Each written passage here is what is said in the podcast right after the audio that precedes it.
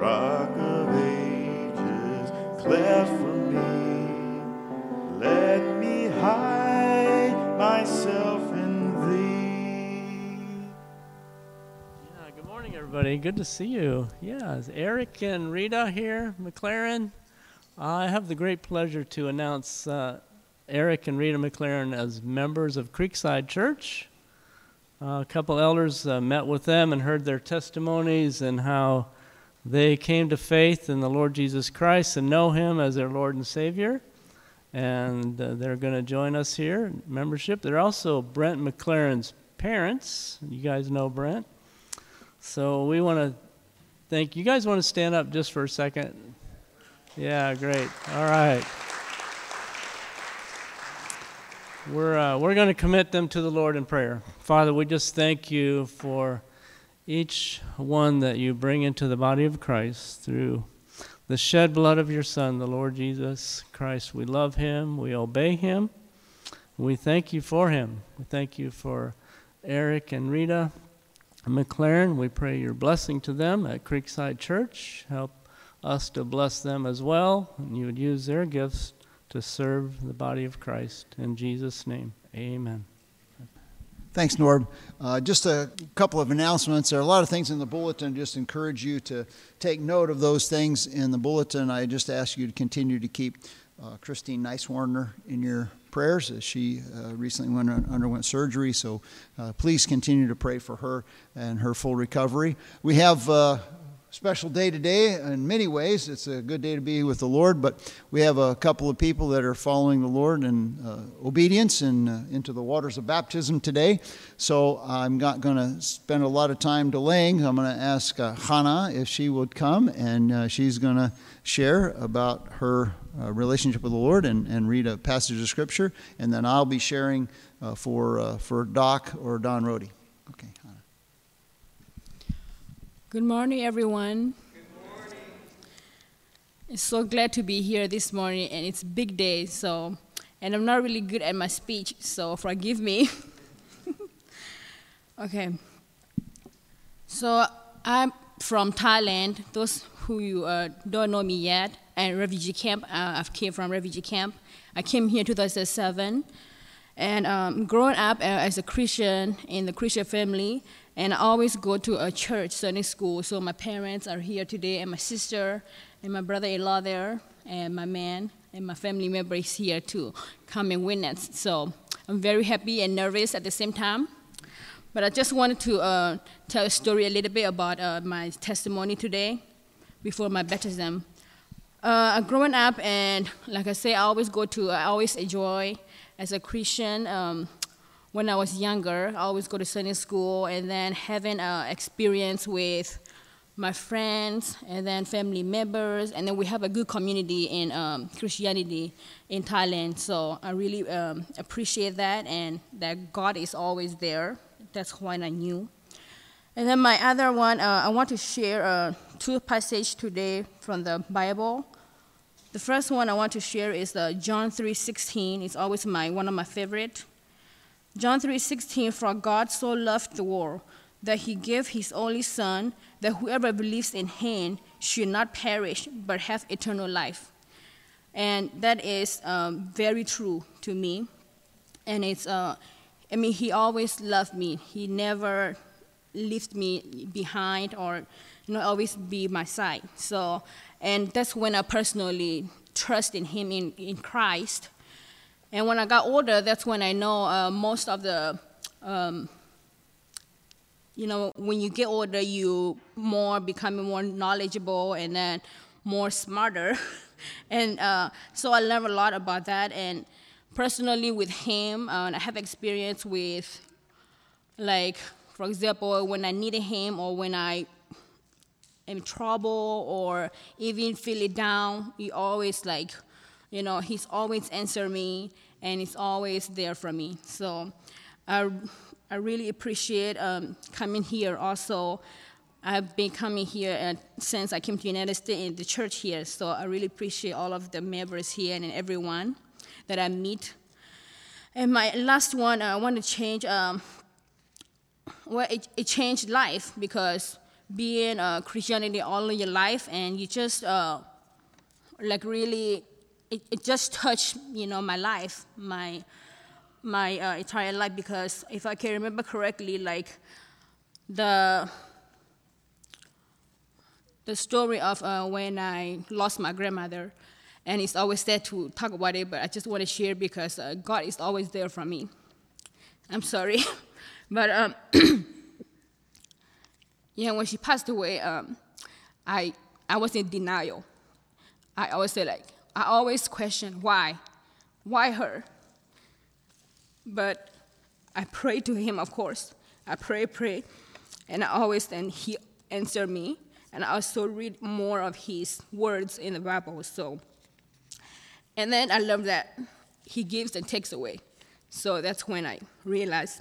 But in the end, it's always the happiness because I know that my grandmother is in a better place and in his hand. So we love to share this um, Philippians 4, uh, verse 4. Rejoice in the Lord always. I will say it again, rejoice. So that is all my testimony today. Thank you so much.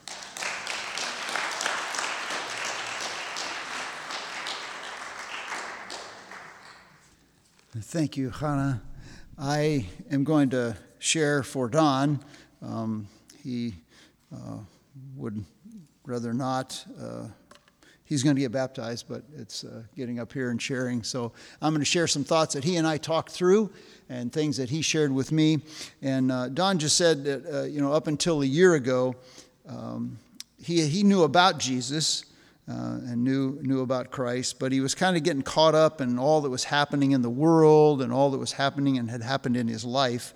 And so uh, he, he knew that he was fearful and that he was afraid and he needed something solid to rest his life on. And so he said that he knew the rock was Jesus and that uh, the answer to his fear was uh, to put his faith or his trust fully in Christ. And so the verse that he shared is uh, John 3:16 for God so loved the world that he gave his only begotten son that whoever believes in him would not perish but might have everlasting life. Uh, he had realized, you know, that, that Christ had made that sacrifice on the cross for him and risen from the dead to prove that uh, he was indeed the Son of God. And he, he wants to, Don says, I want to honor uh, the Lord. And uh, I know personally that he did what he did on the cross and why he did it and uh, uh, personally, and he's personally trusting in Christ for his forgiveness, forgiveness of his sins. And uh, I'm going to read Psalm 23, which is the passage that Don was wanting to have read at his baptism. Uh, the Lord is my shepherd, I shall not want. He makes me to lie down in green pastures, and he leads me beside still waters. He restores my soul. He guides me in the paths of righteousness for his name's sake, and even though I walk through the valley of the shadow of death, I will fear no evil, for you are with me. Your rod and your staff, they comfort me. You prepare a table before me in the presence of my enemies. You anoint my head with oil, and my cup runs over. Surely goodness and mercy will follow me all the days of my life, and I will dwell in the house of the Lord forever. So I'm going to ask the two candidates for baptism to follow me, and we'll go back. And if you'll bear with us, it'll be a minute or two, and we'll get this going.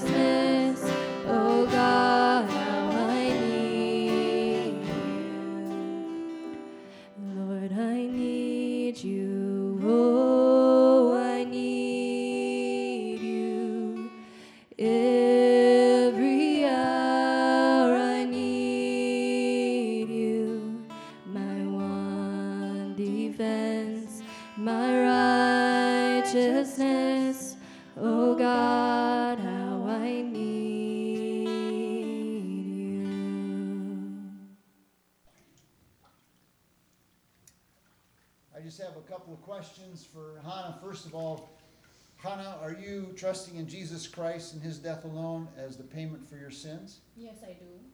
Uh, do you understand that uh, being baptized is an outward and visible sign of uh, the internal and spiritual relationship that you have with Jesus? Yes. And do you understand that going into the waters of baptism doesn't accomplish your salvation, but is merely a testimony that you are uh, a child of God?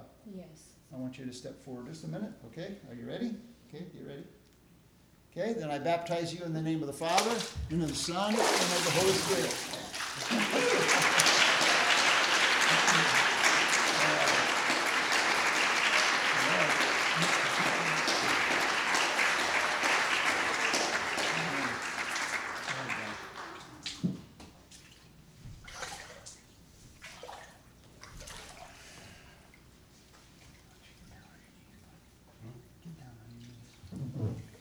Don's a little, t- well, you stand up here for right now. You stand up right here.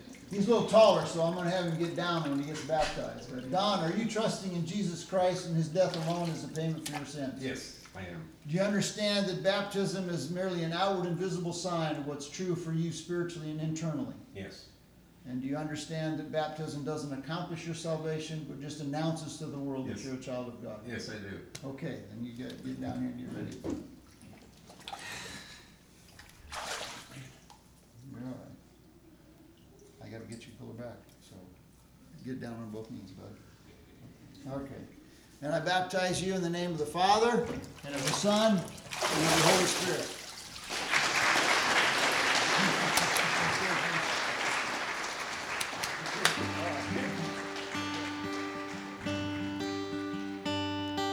See my hands, look at my feet.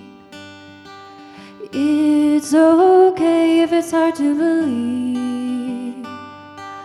I have faith you will do greater things. It's my time to go, but before I leave,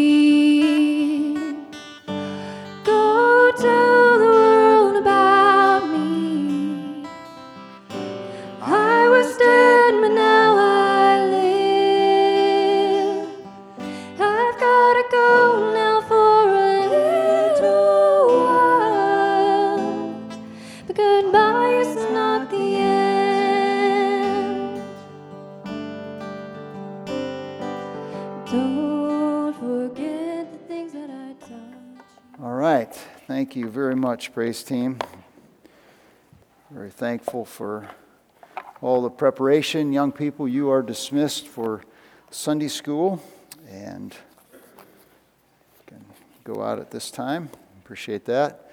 Thank you for the exciting time. Baptisms are always a encouraging time for me, and I think and trust that they are for you as well. It's uh, wonderful to hear how God works and how He has worked in people's lives.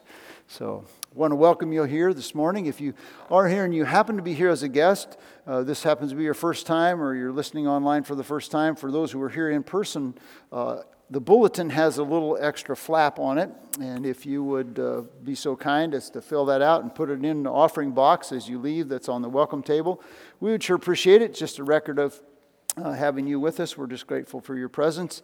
And if you're part of our church family, you can use that flap as well. I don't know what else to call it. It's an extra deal that uh, if you have a prayer request or something you'd like to let us know, we'd sure appreciate you doing that for us this morning.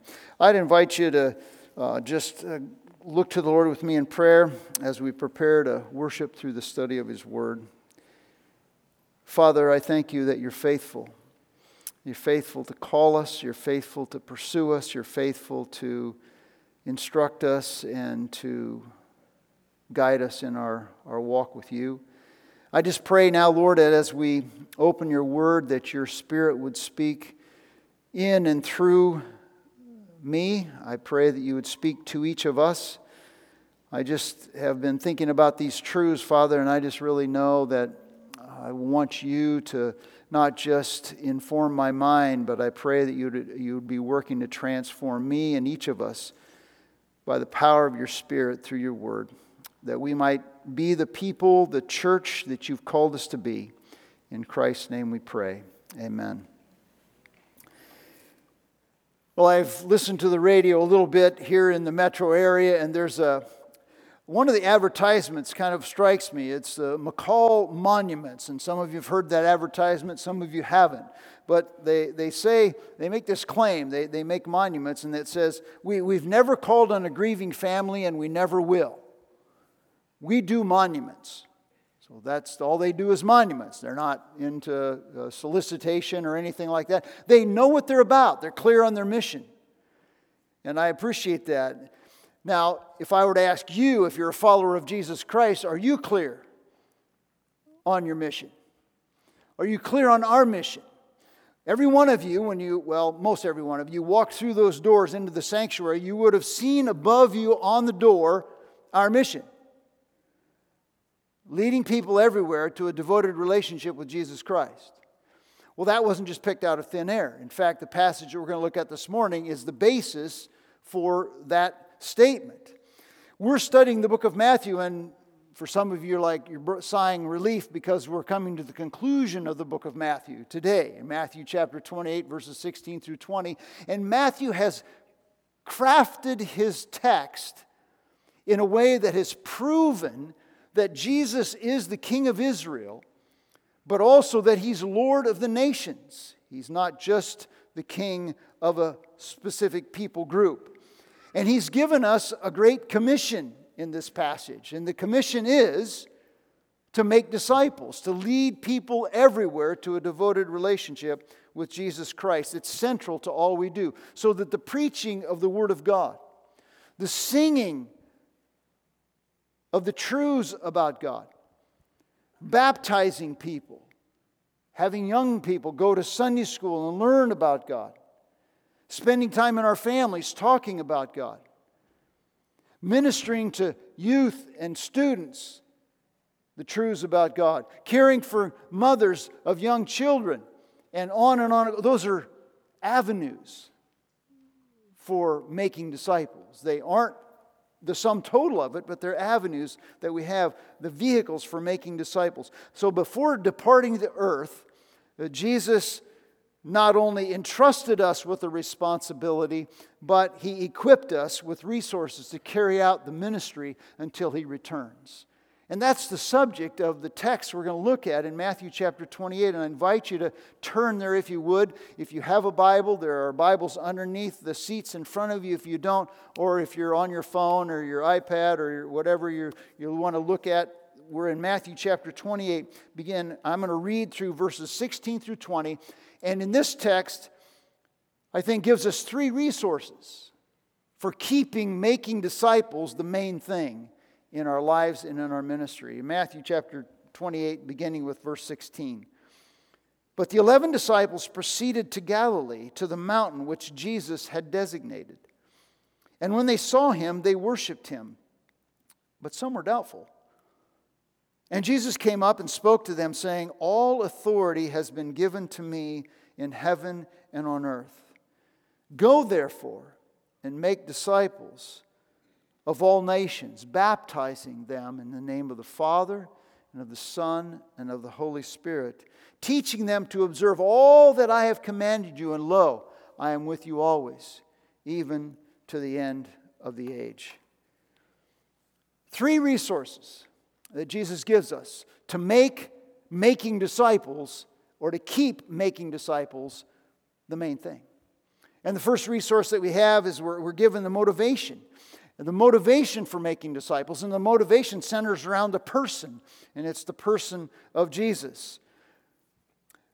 The question we have to ask is uh, about Jesus, I think, is does the one who issues the directive have the authority that commands our respect and obedience? Is he the one he's telling us to do it, but why should we listen to him? Uh,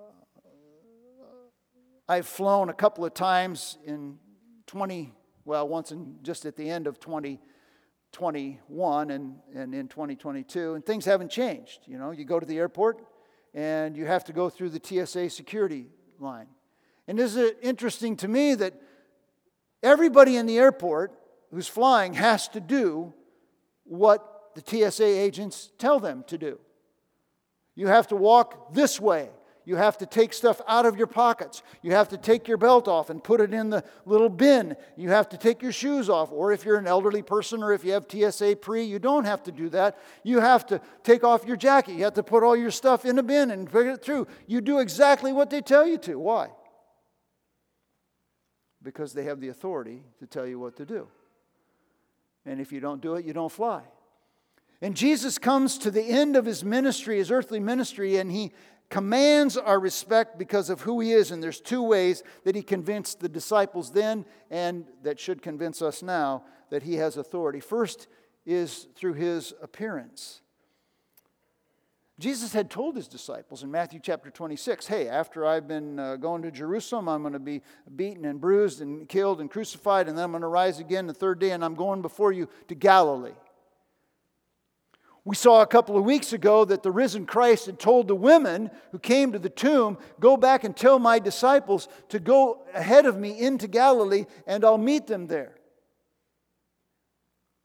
And now we see in the text that Jesus came to Galilee. Interesting, this place, Galilee because we first encountered Galilee back in chapter 4, in Matthew chapter 4, verse 15, that Jesus began his ministry in Galilee. And quoting Isaiah chapter 9, verses 1 and 2, Galilee of the Gentiles. And now we have Jesus at the end of his ministry, ending his ministry where? In Galilee of the Gentiles. I don't think that's accidental. I think it's probably instrumental in us understanding that Jesus is King of Israel, but also Lord of the nations. It's his redemptive plan is for all people. All people. And so they, I think, the disciples made a trek of about 100 miles from Jerusalem, where Jesus had been crucified, up into Galilee, where he had specified by faith, trusting, okay, Jesus said we're supposed to go there. The women who saw Jesus said we're supposed to go there. So let's go there and see what happens. And what did they see? They saw Jesus. Okay? They saw Jesus, they saw the risen Christ. And here he is. And when they saw him, confirming what they had been told that he would be crucified and rise again the third day, and it happened just as Jesus had said. Paul says later in Romans chapter 1 verse 4 that he is declared to be the son of God in power by the resurrection from the dead. His resurrection confirmed his identity as uh, the Son of God. And we see that only two possible responses that you could have to going to Galilee and seeing Jesus. And the first is that they worshiped him. They worshiped him. They prostrated themselves in humble devotion before the risen Christ, acknowledging him as the sovereign Lord who alone is worthy to be worshiped. Revelation chapter 19, verse 10, and Revelation chapter 22, verses 8 and 9. John uh, was informed by an angel of some stuff. And John is caught off guard. And so, what does John do? John prostrates himself before the angel, and the angel says, No, do not worship me, worship God. This would be an interesting. I did uh, in, in my reading for the preparation for the sermon today. One one author kind of went off on a tangent. He says, you know, you have these little people that visit you uh, with the, the, little black ties and and uh, from the Latter Day Saints, or you have these people who are uh, the witnesses of Jehovah, and you could invite them in. You could take them to this text. And who receives worship but God alone? This is Jesus. And he didn't tell them, oh, get up, you know, not like the angel told John. Get up, I'm just like you. No, worship God. He is God. He accepted and received the worship as God only would receive it. But some were doubtful. That's a puzzling thing, you know. They're like, I think, this is my take on it, you don't have to agree with it. I think they were struggling. Some of them were struggling to fully believe. They were the, I have faith, Lord, but increase my faith. They had the little faith struggling to fully believe that this was actually Jesus. Even though Jesus had predicted it, even though the women had proclaimed it, even though Jesus was present in front of them, they were still struggling a little bit kind of like Peter getting out of the boat, right? Uh, yeah, yeah, yeah, you're there, but I'm, I'm still struggling a little bit. And I, I find comfort in that because we oftentimes struggle too. But they were a little bit doubtful, weren't fully convinced that this really was Jesus who had said he would rise from the dead. And so he spoke next into their doubt and to ours. The second way he confirms his authority is not just through his presence, but his affirmation. In verse 18, uh, Jesus said, and came, Jesus came up and spoke to them. They saw him and he spoke to them. So physically, they had these tangible representations, evidence that this really was the, the living Christ. And the, the, the remedy for their faltering faith rests in the power of the risen Christ. He says, All, all authority. Now, I had a professor in seminary, and this is what he used to say all means all, and that's all all means. All authority is given to me in heaven and on earth. So, where does he not rule supremely? Everywhere he rules. He rules everywhere. It's a declaration. You don't have to believe it. You don't have to accept it. You don't have to go along with it. But Jesus is saying that absolutely all and all inclusive power and authority rests with me, the risen and reigning King, in every realm, in heaven and on earth. This is a declaration of omnipotence, which only God has all power and all authority. That He has all this authority. And think about this Jesus is ruler over all the authorities of heaven, He's ruler over all the animals on earth. He's the ruler of all the forces of nature and all the founders of nations. He's a ruler over our opportunities and the outcomes. He's the ruler over disease over demons, over disaster, over sin, and over death. There is nothing over which he does not have absolute authority. And he says to his meager band of followers Look, all authority has been given to me in heaven and on earth. Interesting, though, given to me you have your Bibles or you have your device, a little sword drill, go back to Daniel chapter 7. I decided we didn't put this up on the screen. We're going to do that for you. Uh, we'll do the old fashioned way.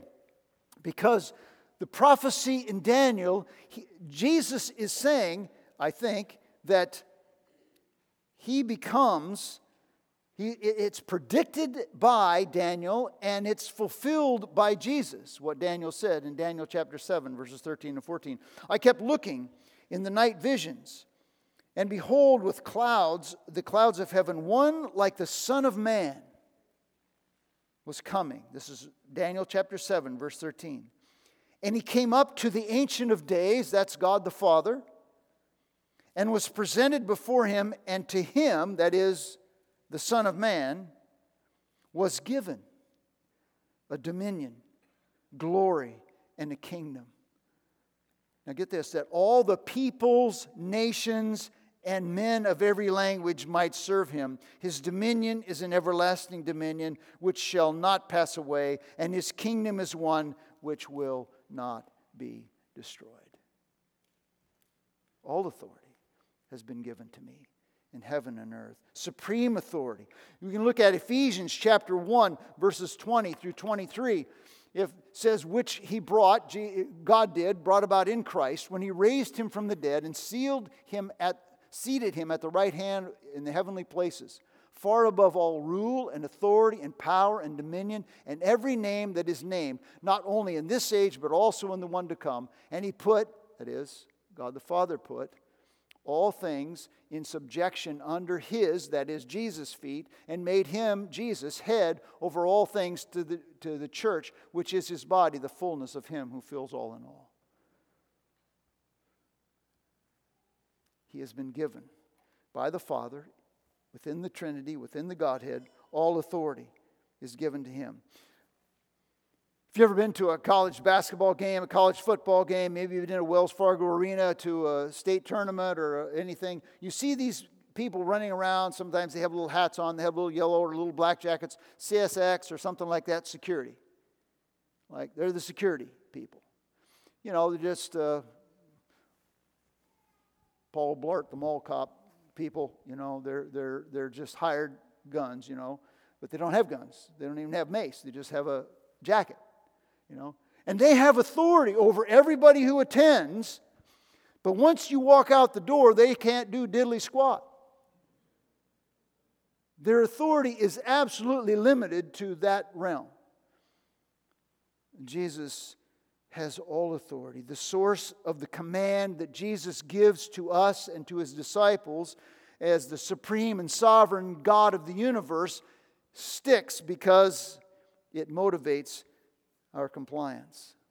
Paul said it. And he has given him a name above every name. That at the name of Jesus, every knee should bow of things in heaven and things on earth and things under the earth, and that every tongue should confess that Jesus Christ is Lord to the glory of God the Father. Philippians chapter 2, verses 9 through 11. Jesus is Lord with authority given by and equal to the Father. That's what he says, regardless of what we think. I like what David Platt said. He asked this question He says, Do I confess him as Lord today, or will I confess him as Lord someday when it's too late? He is Lord, He is Lord, He is risen from the dead and He is Lord. Whether we acknowledge Him as that now or not, He is Lord. And my call and my invitation and my plea with you is don't wait till it's too late to acknowledge Him as Lord.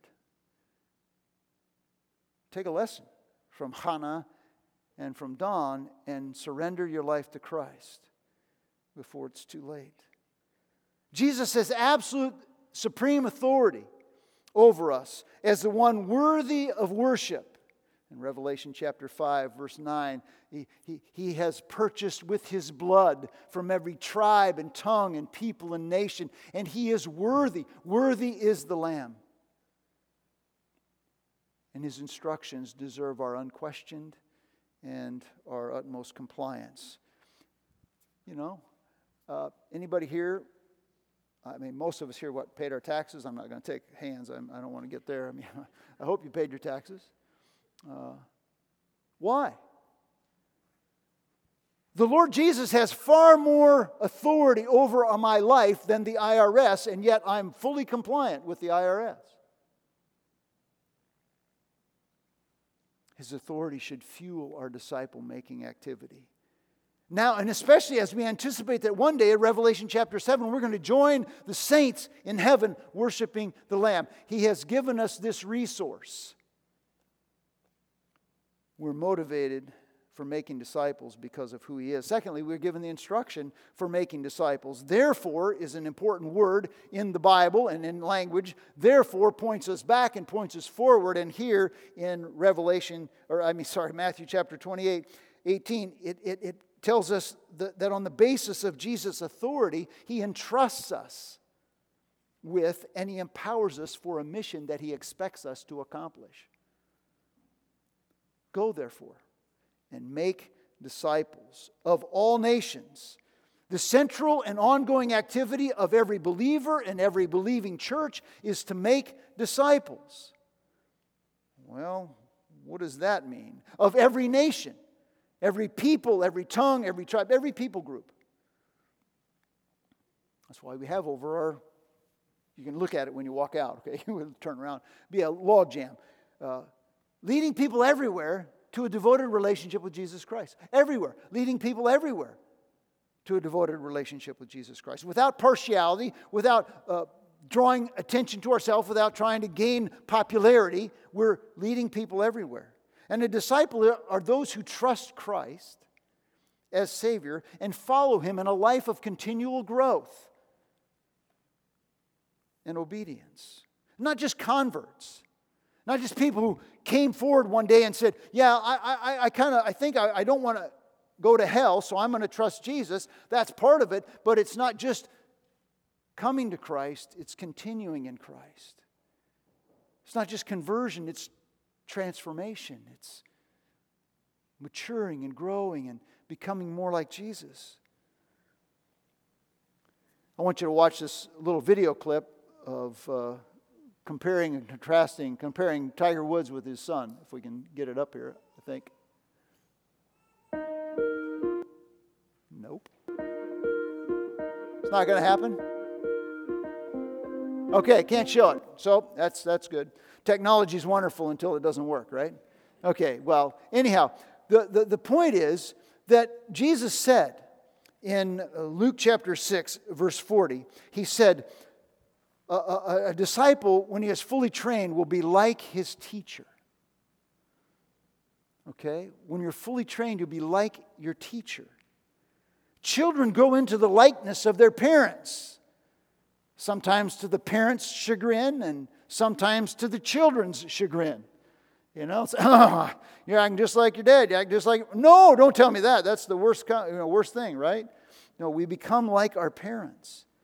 Making disciple has, disciples has at least three components. These are the characteristics of disciple making. First of all, so the one command in the text, if you look at the text of Matthew chapter 28, is make disciples. Okay? Then there are three modifying verbs or modifying words. They're called participles in English. I'm not an English grammarian expert, but this is what they, they modify the main verb, okay? So go is the first one. Or you might translate it because it should be as you are going. And this is where we should begin a little uncomfortable, okay? So as you are going, make disciples. Means intentionally taking the good news of Jesus uh, to people, introducing people to the work of Christ in our lives, in our homes, in our workplace, when you're sitting on the, in the bleachers, when you're checking out at the cash register, when we're interacting with the repair person, when we're talking to our neighbors, we're supposed to be spreading the good news of Jesus and showing and sharing the, the, the love of Christ. Wherever we naturally are, as you are going, this is part of our life, is supposed to be characterized by that. It means intentionally taking the good news to people cross culturally, like our team that goes to Haiti, or like those from our church family who are serving in Romania or other parts of the world, but also as we interact with people around us in our communities. We have Caucasians, we have people from African nations, we have people from Asian nations, we have people from all over the nations. We should be interacting with them and presenting Jesus, not just through our words, but through our actions. Luke chapter 24, verse 47, Luke reveals this. Uh, I, I, described it as kind of a, an echo of Jesus' call, but also an explanation of Jesus' call. Listen to what he says and that repentance for forgiveness of sins should be proclaimed in his name to all nations, beginning in Jerusalem.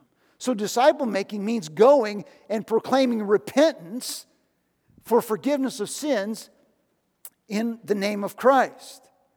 So, believers and churches are supposed to be mission giving, mission going, mission sending, mission praying outposts.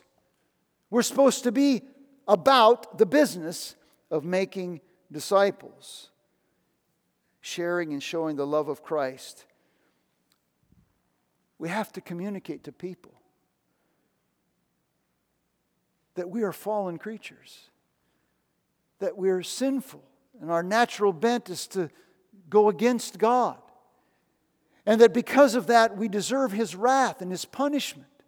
Rightly so. But that Jesus came and he, he, he lived on this earth as a perfect sacrifice and he died on the cross and his death on the cross paid the debt that you and I owe because of our sin. He rose again proving that he conquered sin and death and we are calling people to accept this personally that his death and his resurrection is for you and that you personally not just because your parents did it, not just because grandma did it, but because you are embracing what Jesus did on the cross and that you can experience forgiveness of sins. And I would be remiss if I didn't say that if you've never personally put your faith or your trust in Jesus Christ and his death on the cross as a payment for your sins, I challenge you, I implore you, I beg you on behalf of Christ, be reconciled to God. Right now, say, I'm a sinner. I deserve to die. I accept what Jesus did on the cross. And right now, I want to turn from my self directed life and I want to live and surrender to Jesus. Now, the words you say aren't magic, it's what's in your heart because God looks at the heart. That's all it amounts to. But it's a, it's a big deal. We've been watching The Chosen in one of our small groups, and uh, uh, Jesus said in The Chosen, it's not in the scriptures, but he says, uh, it's not easy. I, I, don't ask my disciples, when I ask my disciples to follow me, it's not easy. It's, it's no problem for people who don't follow me. That's not a problem. But when you follow me, it's not easy. And I invite you to not easy, because not easy is glory. And easy leads to hell. This is the gospel that, that we preach. Believers are going, and we must deliberately introduce people to Jesus, and, and, and, and that's what it means and then we instruct them to believe in Jesus. You know, it warms my heart when I hear stories like Brother Norb uh, not the one you shared this morning, that was a heartwarming story, but when Brother Norb tells about, you know, a repairman came over to his house and he just got to talking to him about his faith and uh, where that guy goes to church and what, where he's at in his walk with God. And, you know, and, and Norb shares the gospel. It warms my heart when Brother Anand talks about uh, how he's gone out into the, the Hindu temple and shared the gospel of Jesus Christ because the Hindus have 30, 60, whatever, how many thousand gods. And so they welcome people to come in to share about their, their God. And, and tells him, as an Indian, to the Hindu people, that Jesus is the only way. It warms my heart when Mark and Jesselyn share stories about how they, uh, during COVID, how they had the, the, afternoon clubs, the good news clubs in the afternoon, and they invite people into their, from their neighborhood and share the gospel with these people. This is it, folks. This is making disciples. And guess what? When I hear those stories, as a follower of Jesus, I want to be more like that. That's discipleship. That's making disciples. It's not about what necessarily only what we do in relationship to that person, but how it impacts other people. That's what it means to make disciples. Believers who have never shared the gospel of Jesus Christ are not fulfilling our calling. 1 Peter chapter 2 verse 9 says you are a chosen race, a royal peace people, a holy nation, a people of God's own possession. Why? Why did God choose us? That you might proclaim the excellencies of him who called you out of darkness into his marvelous light. He saved me so I could share with other people where to find life. That's why he called us. And we can show the gospel through our actions. You know, some people go, I know they say this. Mother Teresa, she had it right, you know. Preach the gospel all the time, and if necessary, use words. Yeah, well, I got a thing, a verse called Romans 10 17. It says this faith comes by hearing, and hearing by the word of Christ. No, I'm not trying to diss Mother Teresa. She did a great and glorious work. But we preach the gospel with the word of Christ. Yes, we should live out the gospel, but we preach it when we proclaim the word of Christ. The gospel is, as Paul said, the power of God unto salvation. If we really believed it was the power of God of salvation, then why am I so silent?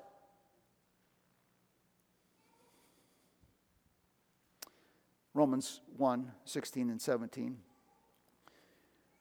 David Platt says this the scripture knows nothing of disciples who aren't making disciples.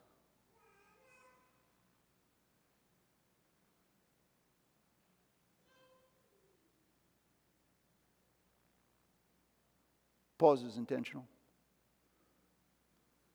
We need to be about making disciples.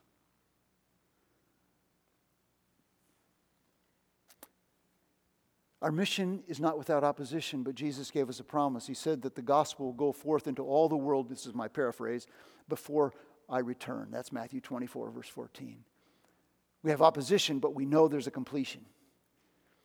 Go, baptizing them into the name. Now get this the name of the Father and of the Son and of the Holy Spirit. Ah, take your JWs and take your uh, Latter day Saints to this one and say, look, looks to me like Jesus is just as important as the Father and the Holy Spirit. It's an equality of the persons in the Trinity that we're baptized into the name of, into the relationship with the Father, Son, and Holy Spirit, all equal. Through our faith, because of our faith in the person of Jesus. Making disciples means introducing people to Jesus. It means inviting people to personally put their faith or their trust in Jesus, but it also means challenging them, calling them to testify to their inclusion in the family of God, their affiliation with the local church, and their submission in obedience to Jesus. That's what you saw this morning. When Hannah and Don, Doc, went into the waters of baptism. That's the glorious thing. They were testifying to their inclusion into the family of God, their affiliation with this local church family, and also their obedience to Jesus. Baptism is an act of obedience that pictures the spiritual union that we have with the triune God through faith in Jesus Christ. Now, baptism doesn't accomplish our salvation, no, but baptism attests to it. I'm going to say something here. A follower of Jesus who has not been baptized is living in direct disobedience to Christ. A believer who has not been baptized is living in direct disobedience to Christ. What are you waiting for? And if you have questions about it, you want to talk about it, one of the elders will be at the back in the fellowship hall ready to meet with you and talk. This is not intended to shame you, it's intended to challenge you and me to follow Jesus in obedience, full fledged obedience. If anyone wishes to come after me, let him deny himself and take up his cross daily and follow me. He doesn't call us to a cruise ship, he calls us to a battleship. It's time to take your place.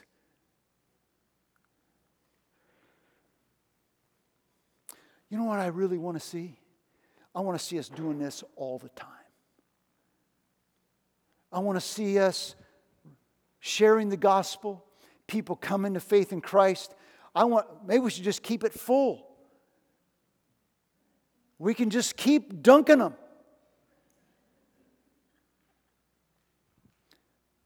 What a great, glorious thing to be a part of the kingdom of God. And He has called us to join Him in this mission.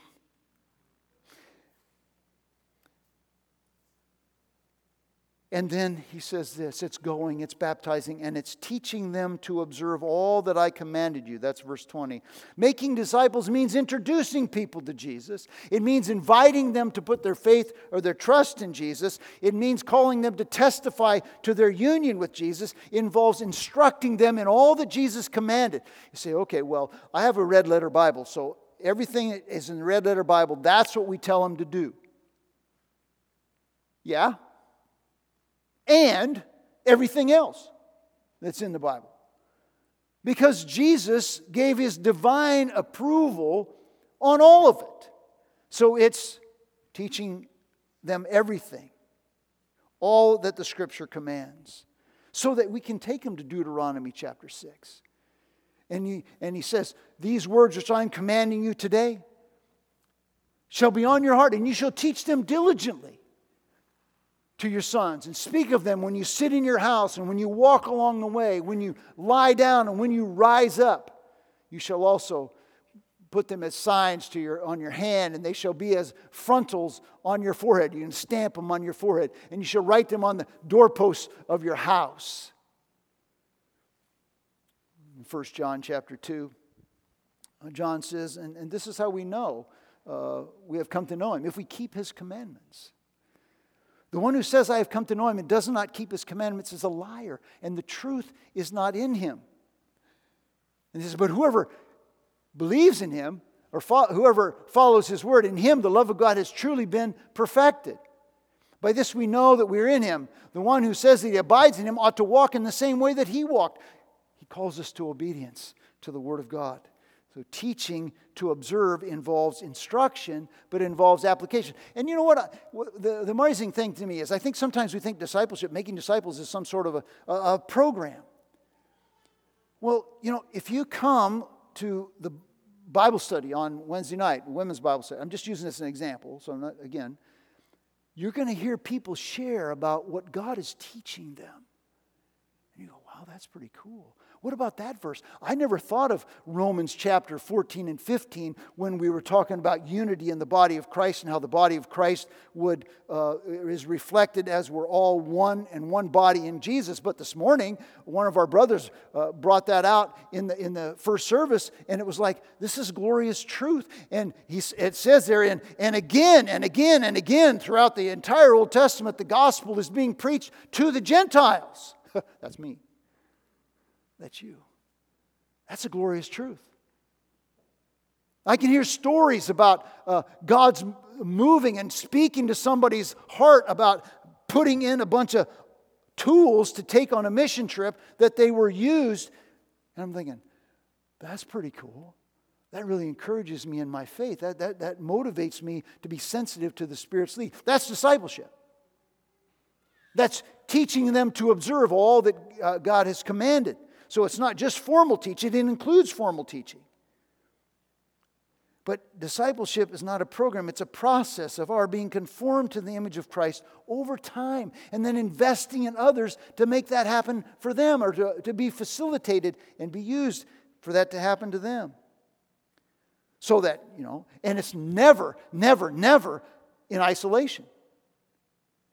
Truth in the context of relationships is the agent God's Spirit uses to change us. So that's in the small groups, it's in your youth group, it's in the Bible studies, it's hanging out after church, talking to people and sharing what God is teaching. And can I pray for you? It's calling people on the phone, it's in relationships, it's in our family that God wants to use us. These provide an environment for us to be exposed to the truth and to be held accountable to the truth. The goal is not accumulation of knowledge, but of personal transformation. Not merely, merely knowing what to do, but doing it. You know, I, you know, some of you have been growing up in the church, and it's like we sang that song. I almost stood up in the first service this morning. And we're standing on the promises while we're just sitting on the premises. We, we, we need to do something you know? And you've heard that before I'm, I'm, sure some of you have but it's like i think about it every time we sing that song and we're sitting down. It's like we need to be uh, doing something. We have in our home uh, some beautiful pieces of black pottery. And it's uh, a pottery that's uniquely made uh, we got this from southern hungary and it's uh, fired and kilned in, in, in smoke so that the, the, the black smoke embeds into the clay. So it is black pottery. And the, the one who learned how to do it learned from his father, and he learned from his father, and it was passed down from generation to generation. And this is the picture of discipleship. Making disciples is something we learn, something we practice, and something we pass on. So I have, I have, I have three questions for you at this point. Ask yourself, where am I honestly taught to observe all that Christ commanded? Where am I being honestly taught all that Christ commanded? What's the venue? What's the avenue? Is it in your home? Is it through the church? Is it on Sunday morning? Is it through the week? Is it through your personal devotional time? You're reading the Word of God. Where am I honestly uh, being taught? Secondly, where am I held accountable? For practicing all that Christ commanded. And that's, that's a hard one. Like, okay, we don't, oh, I'll do my family devotions, but don't you ever ask me what God's teaching me. Or don't you ever say to me, uh, uh, you know, maybe you shouldn't have, you know, you think that's honoring to God when you, when you speak that way about another person?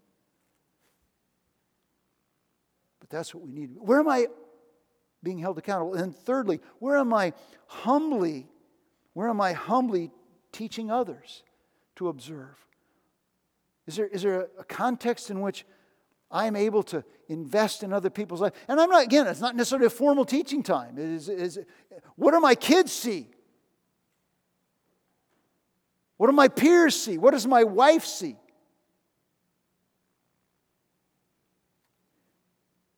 And then it's not just in our context.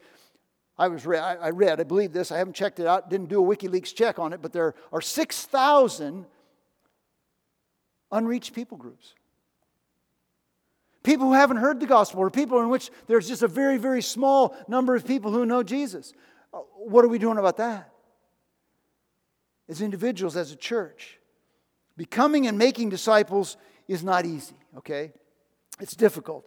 But Jesus gives us a reason not to lose heart. We are given motivation, we're given instruction, and finally, we're given consolation in making disciples. I love this. And lo, I am with you always, even to the end of the age. All authority, omnipotence. Lo, I am with you, omnipresence. Always. Lo, I am with you always, even to the sovereign, living, eternal, risen Jesus is going with us.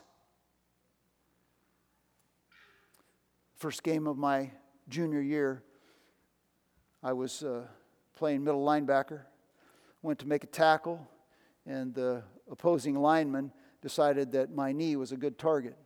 And so he block, chopped me out and blew my knee out. And I remember that my father came out onto the field and helped carry me off of the field. My dad's presence did not alleviate my physical or my emotional pain, but it provided me with a tremendous amount of encouragement and comfort. Jesus goes with us into the battle. And he's there and he's present with us. Christ's powerful presence doesn't eliminate the struggle to make disciples, but it ensures the accomplishment of our mission and provides us with comfort that he is with us until he returns. To the end of the age, that's what he says. And here's the deal we're absolutely, utterly incapable of making disciples. I mean, we can't do it in our own strength. And he said that, Acts 1 8. And you shall receive power when the Holy Spirit comes upon you to be my witnesses in Jerusalem and Judea and Samaria and to the uttermost parts of the earth. He said it in John chapter 15, verse 5. He says, I am the vine, you are the branches. He who abides in me and I in him, the same brings forth much fruit. For apart from me, you can do nothing. Okay. So it's not about us, it's about God's Spirit working through us. But Paul said this I can do all things. Because I've been to the rabbinical school and studied under Gamaliel, and uh, I've, I've, got a degree and uh, you know several languages, and because I'm a pretty charismatic guy, and because I know how the Jewish mind works, and blah blah blah blah blah. No, through Christ who strengthens me. I can do it through Christ who strengthens me. And then uh, we can cling to the promise. Promises, a lot of promises, but I, uh, Psalm verse 56 has been kind of encouraging to me recently. He says, When I am afraid, I will trust in you, in God whose word I praise. In God I will put my trust. I will not be afraid. What can man do to me? Now, it's easy to say it. It's a little different when, you know, your job's on the line or your, your, your grandma says, I'm going to disown you because you're talking about Jesus all the time, or your kids are uh, saying, quit shoving this Jesus stuff down my throat, uh, but it's still true.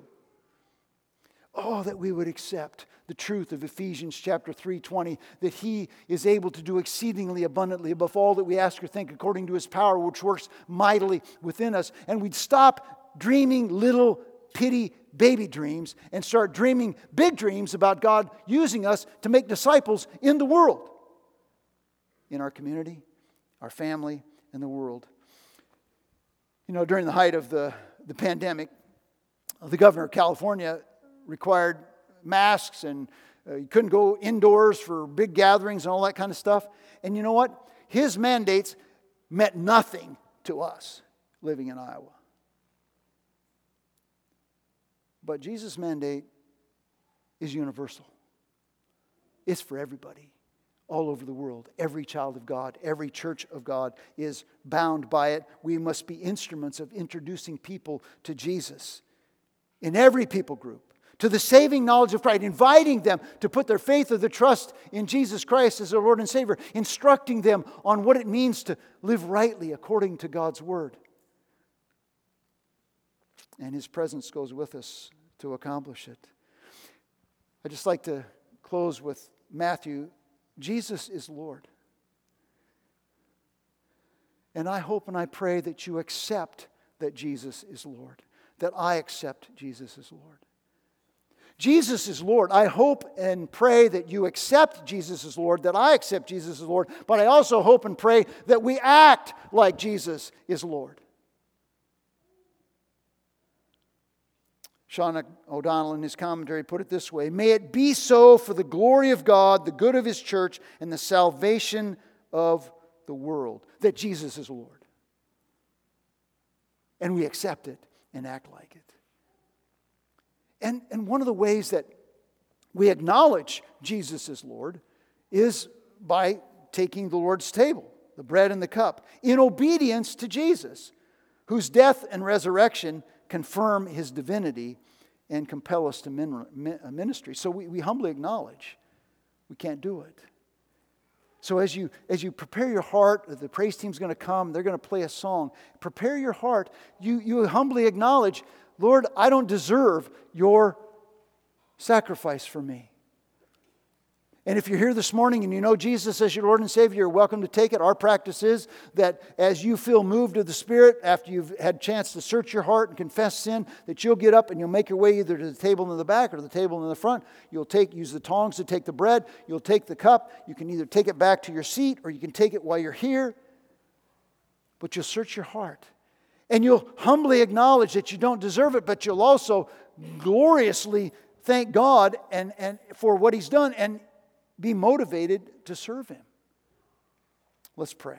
Father, help us to joyfully embark on the mission of making disciples because of your authority in which we go, because of your presence that goes with us, and because of your power that will accomplish your mission. It's not us, it's you. We pray in Jesus' name. Amen.